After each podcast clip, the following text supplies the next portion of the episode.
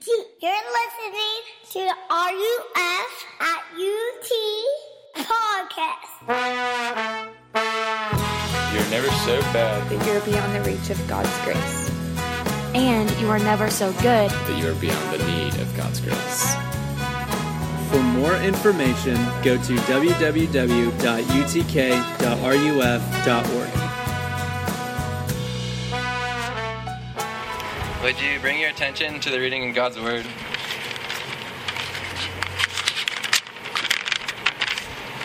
In 2 Samuel 12. Now therefore, the sword shall never depart from your house, because you have despised me, and have taken the wife of Uriah the Hittite to be your wife.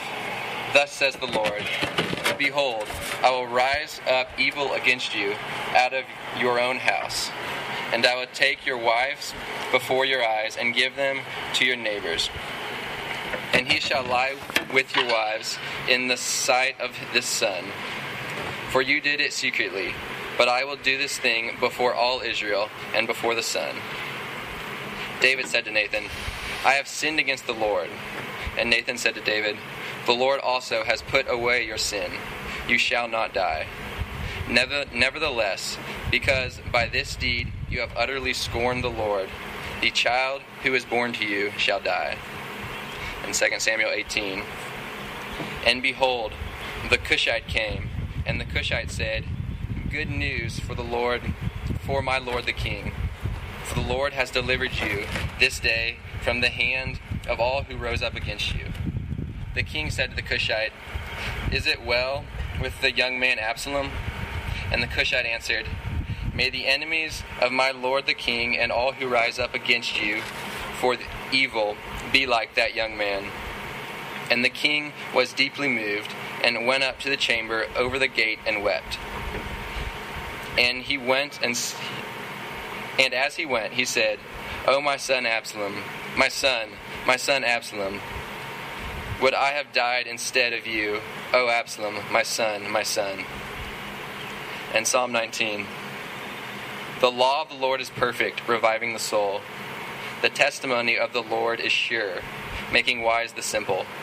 The precepts of the Lord are right, rejoicing the heart. The commandment of the Lord is pure, enlightening the eyes. Uh, if you've been with us this semester on RUF, we have been looking at the life of David, and we're trying to get a sense of what is ordinary spirituality. And uh, tonight, I want to talk about something that uh, is near and dear to the heart of everybody here, which is the nature of freedom. What does it mean to be free? And uh, to begin this way, I want to tell you a story that I recently heard about uh, a young couple, uh, a guy named Julian Buckwald, not to be confused with Buck Wild, but uh, Julian Buckwald is 22 years old. He uh, lives in Australia, and he was dating a girl named Carolyn, who was 17 years old, and they met at a church youth group thing committed to Christ. They're, they're part of the youth group. They met with their pastor to talk about getting married one day. Julian wanted to get married uh, sooner than Carolyn did, so they had a little bit of relational conflict, but they pushed through, they stayed together, and they eventually, one, one afternoon, decided to go, hey, bus, wanted to go out on a hike together and have lunch. So he picks, Julian picks up Carolyn in his car.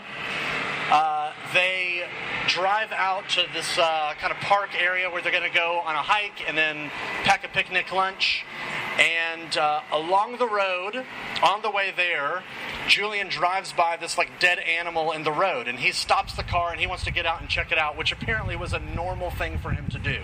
So he gets out of the car, goes and kind of stoops down and he's checking out this animal, and suddenly he hears footsteps run up behind him his, the back of his head is banged with some hard object and he goes unconscious. Now, this all took place uh, around the corner from where the car was parked. Carolyn, who's still in the car, didn't see any of this.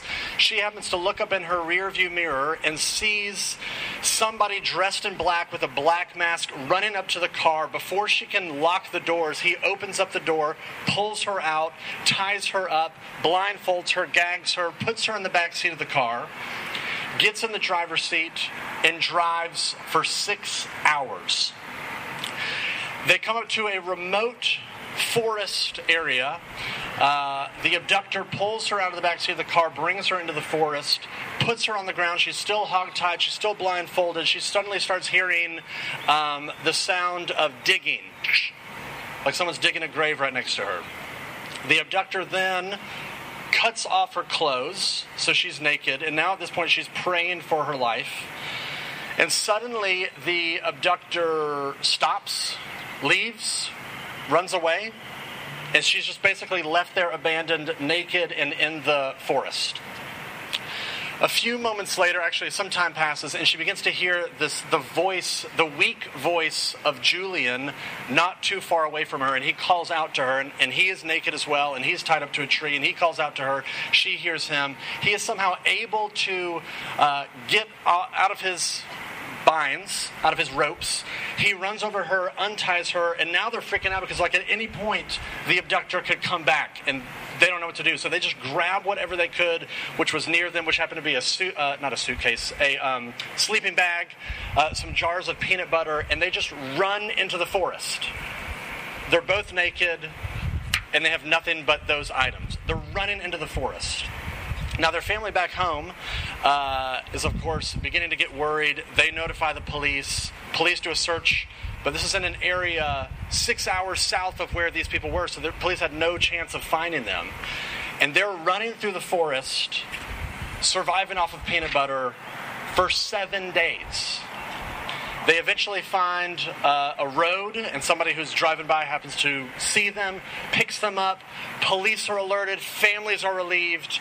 They get brought back home, and the police start to ask them questions to begin to figure out what happened so we can get some clues and figure out who this abductor was, perhaps. And as they are talking with the police, it didn't take them too long to realize that something was a little weird with this story. Because there was no wound on the back of Julian's head. And after a number of hours of interrogation, he eventually comes clean and admits that he, in fact, was the abductor. He had stopped the car. He had ran around the corner. He had dressed in black. He had run up to the car. He had pulled his girlfriend out. He had tied her up. He had driven six hours. He had put her in the woods. He had tied off, ripped off her clothes. He had taken his own clothes off. He had tied himself up to a tree and then called out to her. The obvious question why? Why would you abduct yourself? And here was his answer to the police he wanted to have sex with her. And in his mind, he thought if I can get her alone in a sleeping bag without clothes on, we'll be able to have sex with each other. And so on week, on night two of their week in the woods, he suggested that maybe they could have sex to keep warm, and she resisted and said no. On night four of the week, he said, I think we're going to die out here anyway. So let's just get married in the eyes of God and have sex with each other. And she said no. And when he eventually became aware of the fact that she is going to keep saying no, he knew where the road was all along and he brought her to the road, and a person eventually saw them and picked them up. I mean, that is the craziest story I've ever heard in my life. You can look it up online, it's absolutely true. Here's my point in telling this. Here's this guy named Julian Buckwald that tried to take something that wasn't his and it caused incredible damage. He was arrested, he was sent to prison for five years. The relationship was obviously over. She obviously was traumatized and needed serious help afterward. Shockwaves went through their church, uh, the families were distraught, so much turmoil, so much damage. And my point is, sin has real consequences. And the reason I tell you that story is to set up this next phase in David's life. Because David, if you're, if you're with us um, a couple of weeks ago, he tried he did take something that didn't belong to him and it caused incredible damage. If you remember, he um, went after a woman that was not his wife. She was married to somebody else. He impregnated her. He murdered her husband to cover it up. Then he married her, and it looked like he got away with it. But the Lord confronted him. He repented of his sin, asked the Lord for mercy, And the Lord astoundingly gave it. If you were with us last week, the Lord looks at him in the light of this atrocious, monstrous thing that David does. The Lord looks at him and says, I have taken away your sin. You shall not die. But here's the thing there is a huge distinction that I want to try to make with you tonight, and the distinction is this. We tend to think that the guilt of our failures, the guilt of our sin, the guilt of our mistakes, and the consequences of our mistakes are the same, and I want to try to show you they are not the same we do something stupid, we blow it, we screw up, we, we uh, do something we know that we shouldn't, and then bad things begin to happen in our life, and we think those bad things, the consequences, are the guilt of our sin, and they're not. They're two different things. The Lord looks at David and says, Your guilt is atoned for. I've taken your sin and thrown it as far as the east is from the west. Because of the cross, there is no condemnation for those that are in Jesus. And yet, at the same time, there are very real consequences for our actions. Because we live in a world that is designed by a righteous God, and that means when you do things, other things happen. So here's what I want to show you. Look at chapter 12 on your little handout there. God, through the, through, through the prophet Nathan, comes to David and says, Yes, your sin deserves death, but you are not going to die, but here are the consequences for what you have done. Look, look at verse 10. Since you used the sword to get rid of Bathsheba's husband, the sword will never depart from your house. This means your family is going to be constantly dealing with warfare, strife, conflict, violence. This is what's happening in your family. Look at verse 11. I will raise up evil against you out of your own house, meaning there will be rebellion in your own family. Someone in your family will revolt against you. Look at the rest of verse 11. Just as you took another man's wife in secret, someone is going to take your wives in public. That seems obvious. Look at verse 14. The child that you have had with Bathsheba will die. God is saying, look, these are the consequences for your sin. And for the next five or six chapters in 2 Samuel, this is why I am not going to go through all these chapters, but you see all of these consequences unfold that we just read. It's like David injected poison into his family, and you just begin to see it spread. So let me just tell you the quick story of what happens over the next couple of chapters. Here's what happens uh, The child that David has with Bathsheba does, in fact, die. One of David's sons, who's named Absalom, kills his half brother. And because he kills his half brother, David banishes from Jerusalem. So David is banished from the city. After three years, Absalom returns to Jerusalem. But David is so bitter and angry at him because of what he has done, he quarantines him and wants nothing to do with his son. And Absalom begins to stew, and he's broken and he's angry because of the way that his dad, David, is treating him. So he begins to plan for an uprising. And over four years, he begins to garner favor with everybody in the city, and he mounts a revolt against King David, kicks him off the throne. David flees for his life into the wilderness. Absalom sets up shop as the new king and then rapes all of David's wives. That is the damage and the destruction that gets brought into David's family as a result of his sin.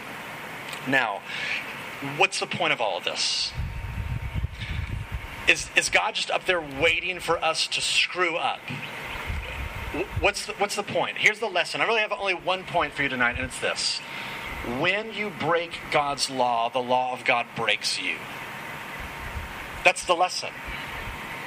When you break the law of God, the law of God breaks you. Is God up there just waiting for you to screw up, and as soon as you screw up, He zaps you? No. Jesus ready stands to save you. He is good and kind and merciful, and out of his kindness, he gives you his law as a blueprint for reality and says, Look, I'm much wiser than you. I created this world, I know how this world functions. If you want life to go well for you, obey what I have told you to do. Because if you go against the law, it's not like you're just breaking arbitrary rules, you're breaking yourself, you're going against your own design. Think about like this. We, have discussed this before. Maybe I've used this analogy with you before. But let's say that you get a new car and you begin to read the little book that comes in the little uh, glove box, and it's it's the owner's manual. This is a book that was written by the people that designed the car, and it tells you how to have the car function to the best of its ability. It teaches you how, it shows you how to do maintenance to it. And you get to the part in the book where it says uh, that you are only to put gasoline in the gas tank. And if you read that, you go, only gasoline? That is so restrictive.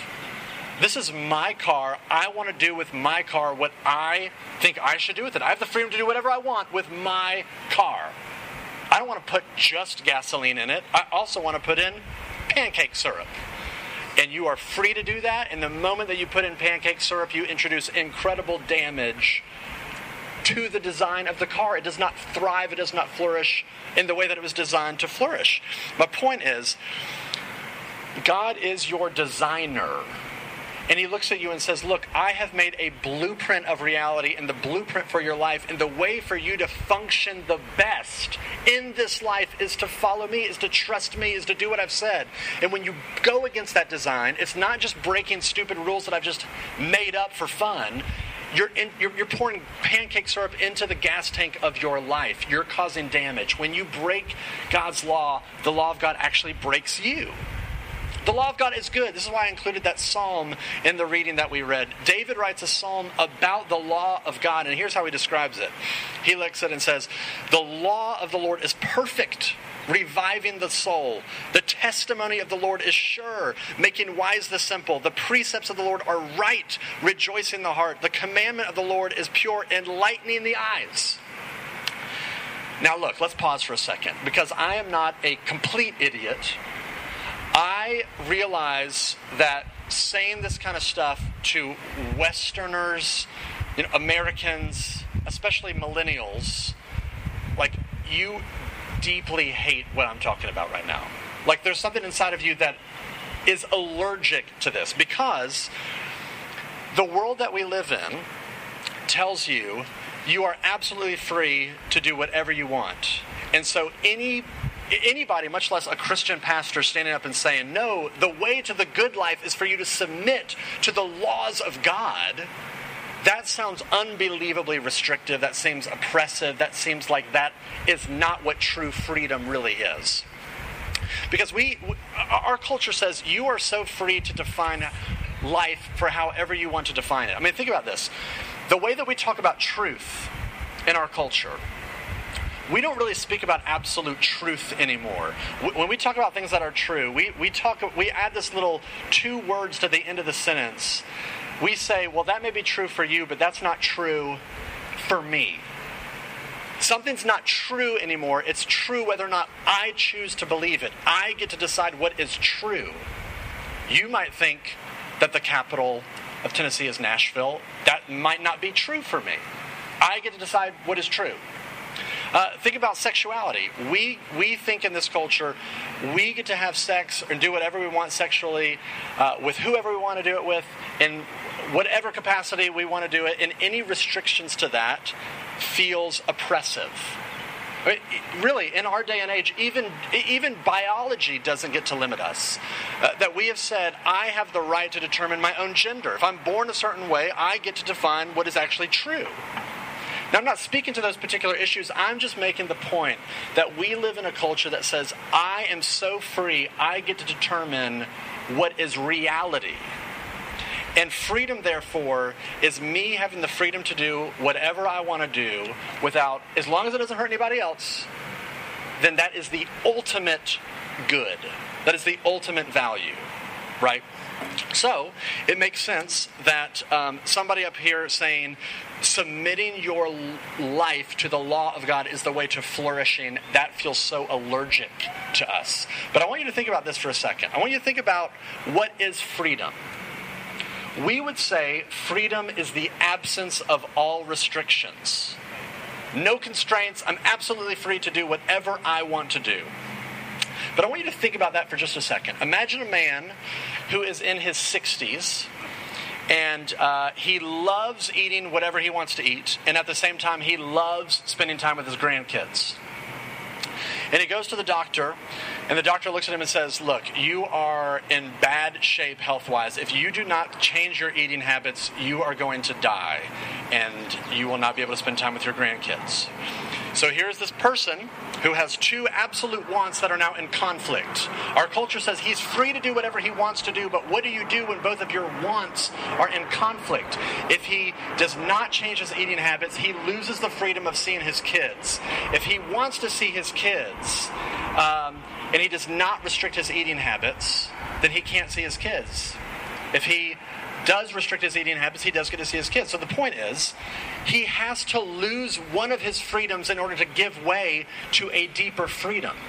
My point is this true freedom is not the absence of all restrictions, true freedom is the presence of the right restrictions. True freedom is where you strategically say, I will lose some of my freedoms so that I will gain deeper, richer, real freedoms. Think of it like this. Let's say you have a, you, you have a fish in a, uh, a goldfish in a bowl. And the, and the fish is swimming around in the water and it's thinking to himself, I feel so restricted in this bowl. I would be so much more free if I could just get out and get on the land, be able to do whatever I want. So the fish jumps out, lands on the ground, and he's absolutely free, and now he's dead. Was the bowl restricting to him? Yes. But was that bowl life giving to him? Yes. My point is, there are environments in which you were designed to flourish. And the, desi- and, and the way that you were designed to flourish is to submit your life and your will to the law of God. Now, listen. I've been really philosophical and abstract up to this point. Let, let me get really practical. Here's what this looks like practically God's law tells us, God commands us to forgive. To forgive. When we withhold forgiveness and instead nurse a grudge, we're going against the grain of our design and we introduce damage into ourselves. Because now we become cynical, jaded, bitter people. The relationship that we had is now damaged beyond repair because we've refused, we've refused, we've refused to forgive. Here's another example. Uh, God commands us to rest. This is like the best command in the Bible. God says, take one day off and do nothing. It's commanded by God. It's like an amazing commandment.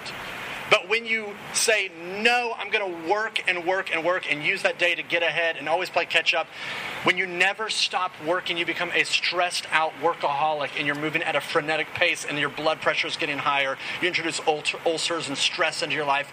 You are going against the grain of your design.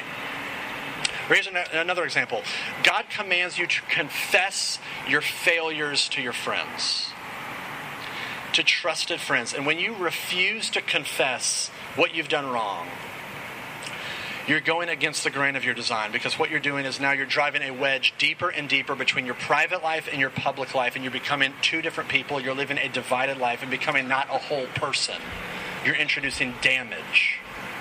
God commands you to tell the truth when you tell lies, when you shave the truth, when you tell white lies, when you hide things, you do damage. You, uh, you rob people of information, you destroy relationships, you damage your integrity. People don't trust you anymore. Here's my point when you break the law of God, you break yourself. You pour pancake syrup into the gas tank of your life. It's you jumping out of the fishbowl.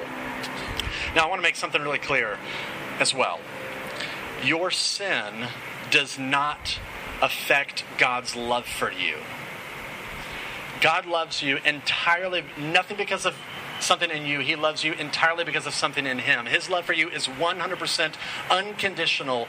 Your sin does not affect His love for you, but here is the reality your sin does affect your experience of His love for you. That's a big distinction. A, a, number of years ago, I sat down with a student who wanted to talk to me because he was he had grown cold towards God. God just wasn't as real to him anymore. He was just kind of spiritually bored, in a funk. And I started asking him questions about his life, like, tell me what your life is like. And he, you know, I basically uh, grew to understand in this conversation. He really spends zero time with God personally. He's not involved in a church he'd been having sex with his girlfriend and he was getting drunk like four nights a week. And I was like, oh, like this is not that complicated. And so I said, okay, think about your relationship with God like it's a marriage. Let's just say uh, you have a married friend that comes to you and sits down and says, hey man, I need to talk. Uh, my marriage is, I, I've really just grown cold towards my wife. Things just aren't as exciting as they used to be. And then you start asking your friend questions, and your friend says, Oh, yeah, well, I haven't really talked to her in like months. and I haven't really spent any time with her.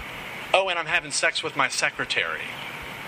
You would say, huh, I wonder if those behaviors are affecting the way that you're experiencing your marriage. I wonder if your behaviors are impacting how you're experiencing your wife. And look, my, my point to him and my point to y'all is basically this your sin is not neutral. When, when you willfully disobey and rebel against God, your heart becomes hardened towards Him. You grow numb and cold towards Him. And so He might absolutely love you in all the ways that we always talk about in RUF grace, grace, grace, and yet it just bounces off of you because your heart is so numb and cold. And if that's where you are tonight, spiritually bored, in a funk, don't really care about what we're talking about, but yet kind of want to care about what we're talking about, here would be my suggestion for you to maybe take a personal inventory and figure out are there areas in my life where I am willfully disobeying God and I'm going against the grain of what I know He wants me to do, but I just don't care? I want to do what I want to do. Do you have areas in your life where that is the case? That might be the reason why. I don't know but just a hypothesis. It might be the reason why you're spiritually bored and numb and don't care. Because if we're honest, let's let, let's let's be honest while we're being honest. Deep down, the reason why I think we prize freedom and autonomy so much is because we just want to be God. We want to be the king. We want to do what we want to do, and we don't want anybody to tell us otherwise. I mean, we are Absalom in the story, right? We are the people that have revolted against the king. We do not want to submit to him. We've thrown him off the throne, and we've set up shop so that we can call the shots of our life. That is what we want. We do not want a king to rule over us. And you know this is true because when our king came to us in the person of Jesus, what did we do? We killed him. We do not want a king. We want to be the king. In fact, one, maybe one of the best shorthand definitions of sin would just basically be this sin is mankind substituting himself for God. I want to be the king. I want to call the shots. I want to be in control. I don't want anybody to tell me what to do. So here's the thing how does this story end?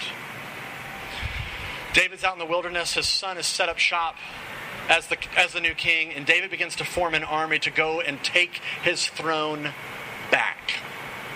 And he tells his soldiers, Look, there's one thing. I do not want you to kill my son Absalom. I want you to protect him at all cost. When we go in there, save his life. And the war breaks out, and tragically, Absalom's life is lost in the battle. And the news gets reported back to David that his son has been killed in battle. And look at his response in chapter 18, verse 33.